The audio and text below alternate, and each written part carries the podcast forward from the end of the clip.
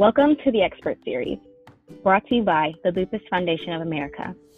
Our health education team is here to bring you experts in lupus to discuss topics to help you live better. Thank you for tuning in to today's episode. My name is Alyssa, and I'll be your host. I am very excited to welcome Stephanie Slan, who will help us discuss the importance of participating in clinical trials.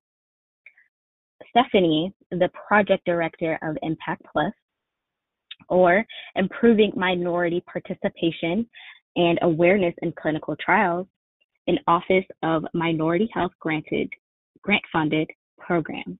Stephanie comes to uh, the LFA most recently from the Children's Mercy Hospital in Kansas City, Missouri, where she served as the infectious disease research team manager.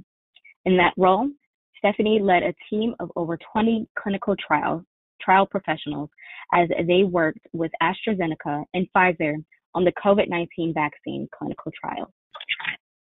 Stephanie spent over a decade working at the Medical University of South Carolina in a variety of research related positions. While working in the Division of Rheumatology, she oversaw lupus clinical trials, managed clinical research operations, coordinated day to day study activities, and co authored multiple lupus research publications, among many other responsibilities. We are delighted to have you here today with us, Stephanie. Okay, let's jump into these questions. Question one What are clinical trials and why are they important? And in this answer, could you potentially um, go ahead and explain the phases of clinical trials, who can participate in them, and the benefits of participating. Definitely. So, clinical trials are research studies performed in people that are aimed at evaluating a medical, surgical, or a behavioral inter- intervention. Um, these are the primary way that researchers find new treatments, new drugs, new diet, or medical devices such as a pacemaker, and if whether or not they're safe and effective for use in people. Often, um, a clinical trial is used to learn if a treatment is more effective, less effective, has increased or decreased um, side effects as compared to standard of care treatments. Um, there are four phases of research trials, and each of them have different focuses. A phase one trial tests the experimental treatment in a small group of often healthy people, between 20 and 80 individuals, to judge the safety and side effects and to find the correct dosage of the medicine under study. Uh, a phase two trial uses more people, between 100 and 300 individuals. Um, while the emphasis in a phase one trial is safety, the emphasis of a phase two trial is effectiveness. And this phase will aim to obtain preliminary data on whether or not the drugs work in people who have the certain disease under study. Uh, these trials also study the safety and short term side effects of the medication under treatment. And these typically last a couple years. Um, when that phase is complete, phase three starts. And this is where we gather more information about safety and effectiveness and study in different populations and different doses, dosages um, using the drug in combination with other drugs.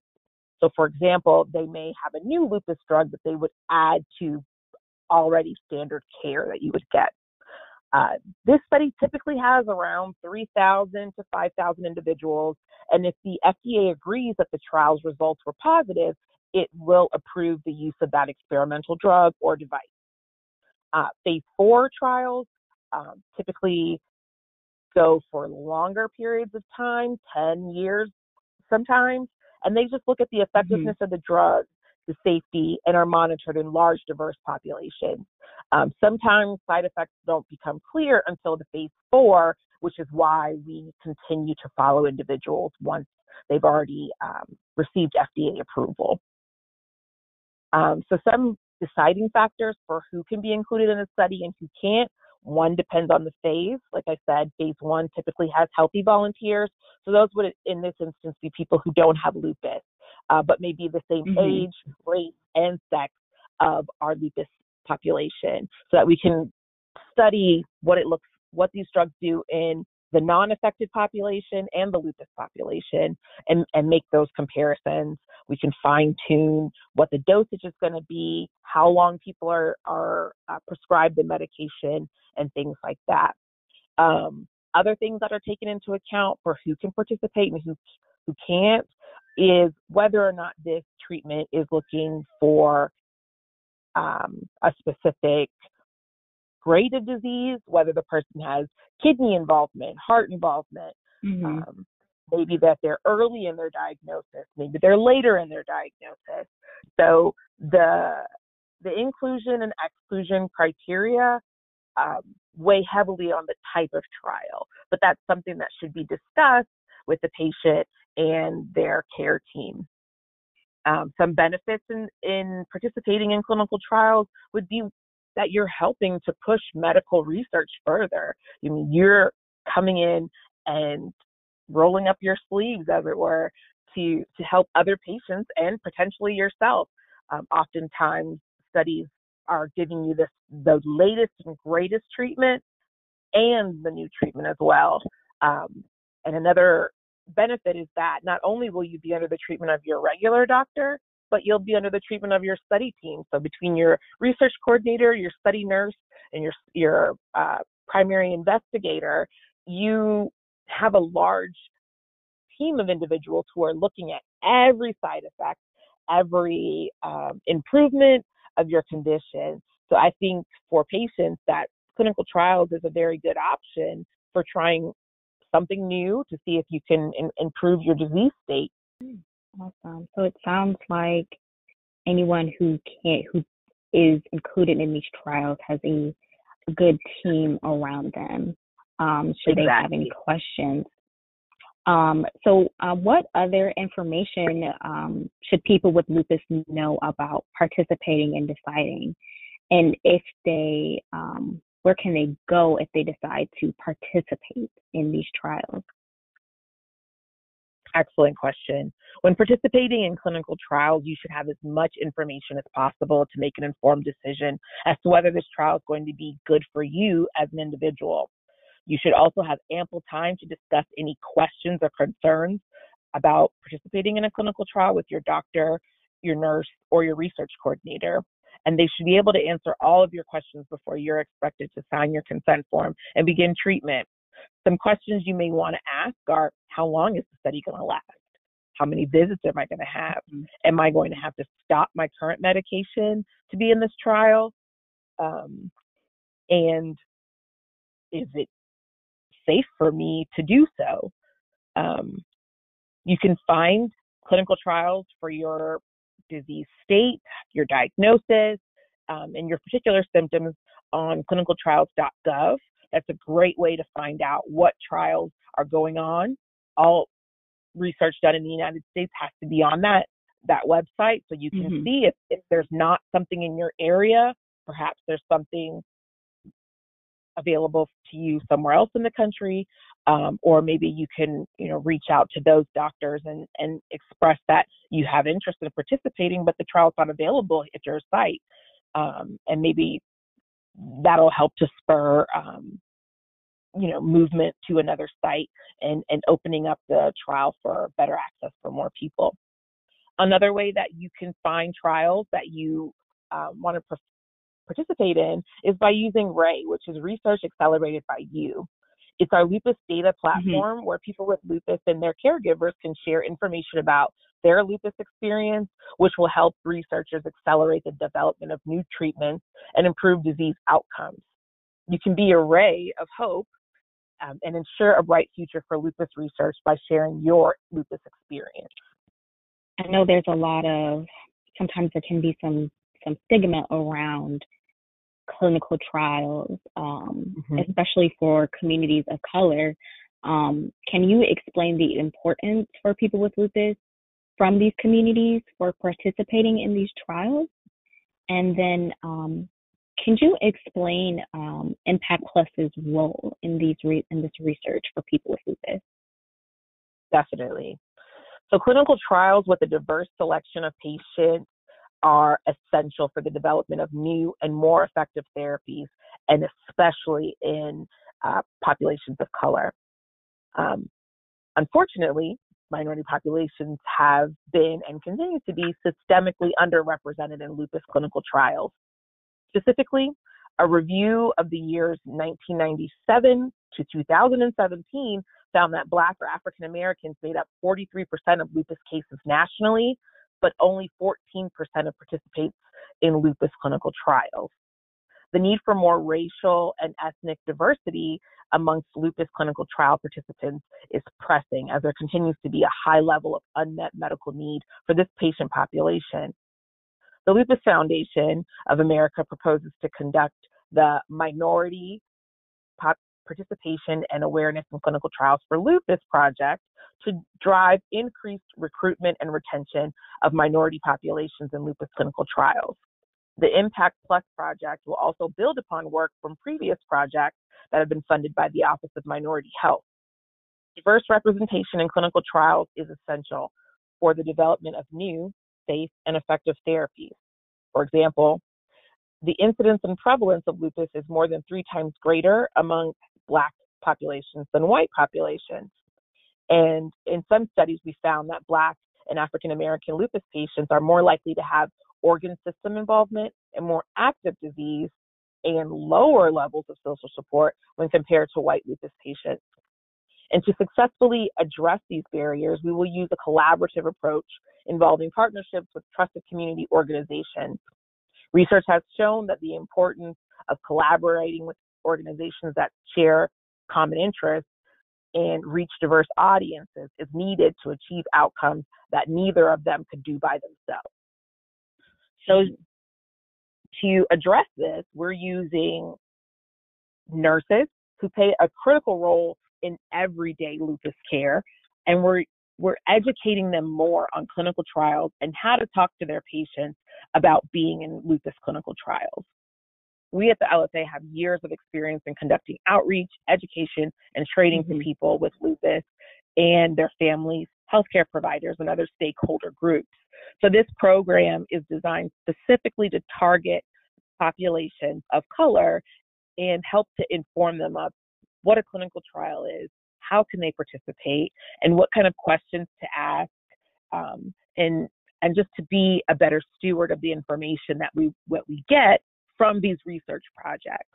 And would you say um, that would help combat um, someone's fear in order to participate? um, in these trials?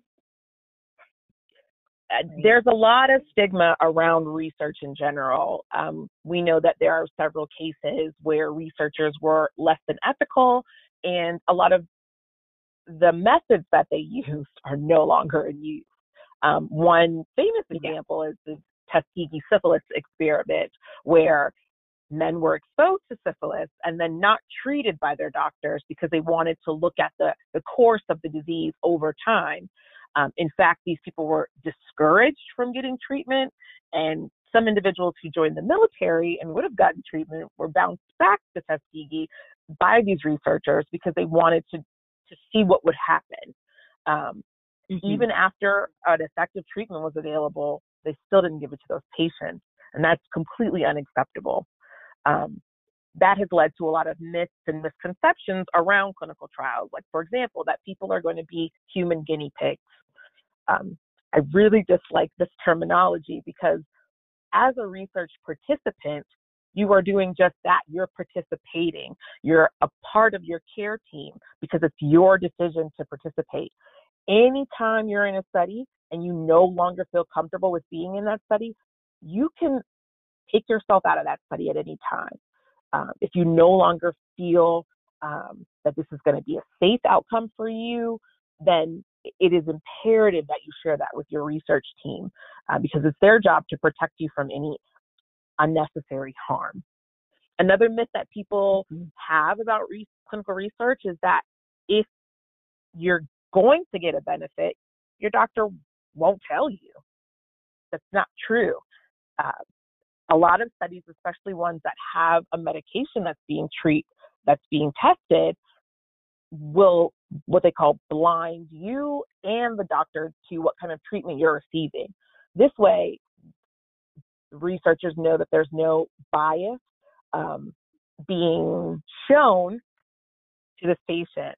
Um, some of the biases that, that happen are unconscious. So, in an effort to keep those from happening again, we blind the participants. So, your doctor may not even know if you received the active drug or a placebo, mm-hmm. which is a sugar pill often. Um, some other myths is that you might lose control of your personal health data. Um, this this is not true. We we do our very best with the amount of um, information that we're collecting, and this information could be your height, your weight, your blood pressure, your medical history, and sometimes even genetic information. But as a part of the informed consent process, you'll receive all this information and all the details about what type of information is collected, how it will be used, how it will be shared, and how it will be protected. Additionally, we have institutional review boards that are designed to ensure that the research is being done in an ethical manner, in a manner that doesn't cause additional harm to patients.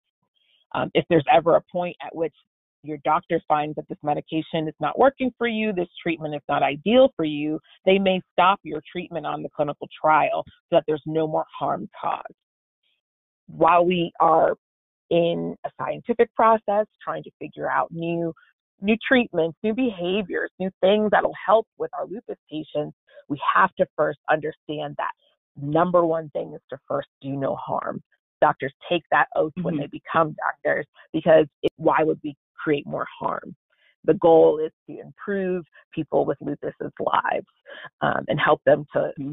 to, to live more um, more active lives, better and have better quality of health as well.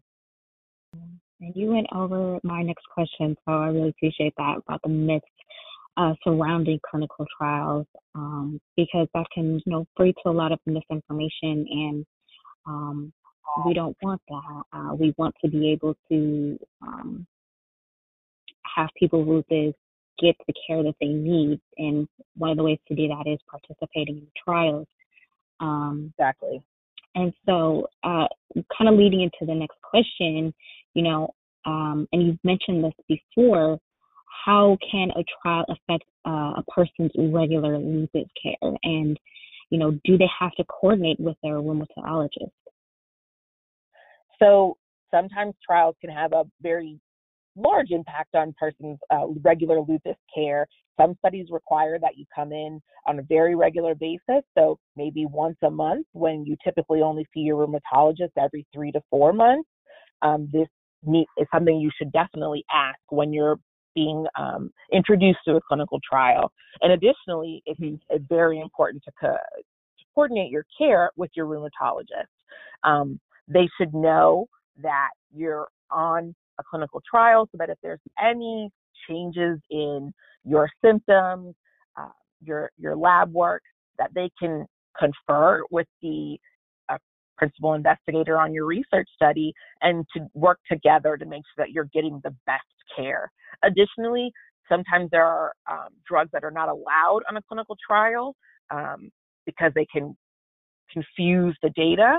So it's mm-hmm. important that your rheumatologist is aware of that so they don't prescribe that or maybe they can make a decision to use a different medication that's allowed by the trial or perhaps your disease has progressed to the point where you, you you shouldn't be on that trial. Um, so it's going to be very important that you share your symptoms side effects how you're feeling with both your rheumatologist and your study team. So it sounds like if someone with lupus participates, they should they should keep a journal um, and definitely.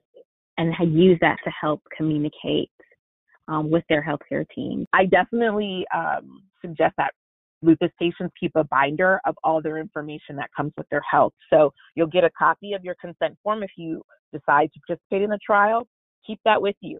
Share it with your doctor. Share it with your nurse when you see your rheumatologist. Um, make sure that every time you feel something different that you like you said keep a diary so that you are being an active participant in your own care i think it's rather empowering as a patient to be able to help your doctors make decisions that are going to be the best for you you don't have to take a back seat and just listen to your doctor you can help them to make your mm-hmm. decisions mm-hmm. as well and so kind of coming here to the end um you know what is the outcome in participating in these clinical trials? Um, and then also kind of what is done with the information once the trials are over? Um, are, is this information like destroyed for you know personal reasons, um, or is just some of the non-identifying information kept just for reference? So yes and yes. Um, after the clinical trial has concluded, typically a paper is written and published um, and then reviewed by peers in the field so that other researchers, other doctors are aware of what these new um, treatments are, new behaviors, new interventions available for their patients with lupus. Um, additionally, after a certain period of time, and that depends on your institution and what the requirements of your institutional review board are, but that information is retained for a number of years. When it's no longer needed, it is destroyed. So um, mm-hmm. your information stays protected and stays private. When publications are written and shared, that information is completely anonymized and everybody's information is kept together, um, again, to protect the privacy of people's information. Um, publications and journals like the New England Journal of Medicine is a very, you know, uh, common publication that news outlets typically report from. Sometimes press releases mm-hmm. are done, whether it's with Pfizer, AstraZeneca, or um, you know, lupus and science uh, publications as well to let the world, uh, you know, know what what the product of this research study is. Um, I think that there's been in the last couple of years a greater push to letting communities know what the outcomes are of the studies that they participated in. You know, we asked people over and over to come volunteer for our studies, and we weren't doing such a good job as researchers of letting them know what we did later with their information. So there's definitely a push for more dissemination and inclusion of, pa- of patients, their families, and other stakeholders in our community, nurses, uh, medical assistants, to help make all of those clinical trials better to make them less burdensome on our on our participants. Um, so it's always a process of improving, improving, improving, um, and letting our our community, our our colleagues know what our research um, mm-hmm. found, and letting our participants know as well. Thank you so much, Stephanie, for your time today and talking to us about clinical trials. For those listening in, you can find more information on lupus on the National Resource Center on Lupus by visiting lupus.org forward slash resources. You can also find more information dedicated to this topic in our show notes. For the latest information on lupus and COVID 19, please visit lupus.org forward slash coronavirus. To listen to additional episodes of the Expert Series, you can visit lupus.org forward slash the expert series, where you can also subscribe to get alerts when podcasts are released. And if you wish to speak to one of our health education specialists, you can go to lupus.org slash health educator or call 1 800 558 0121. And finally, to connect with others with lupus from all over the world, Lupus Foundation of America invites you to check out our online support community, Lupus Connect, where you can talk with others, find emotional support, and discuss practical insights for coping with the daily challenges of lupus. You can find the community at lupus.org slash resources slash lupus connect.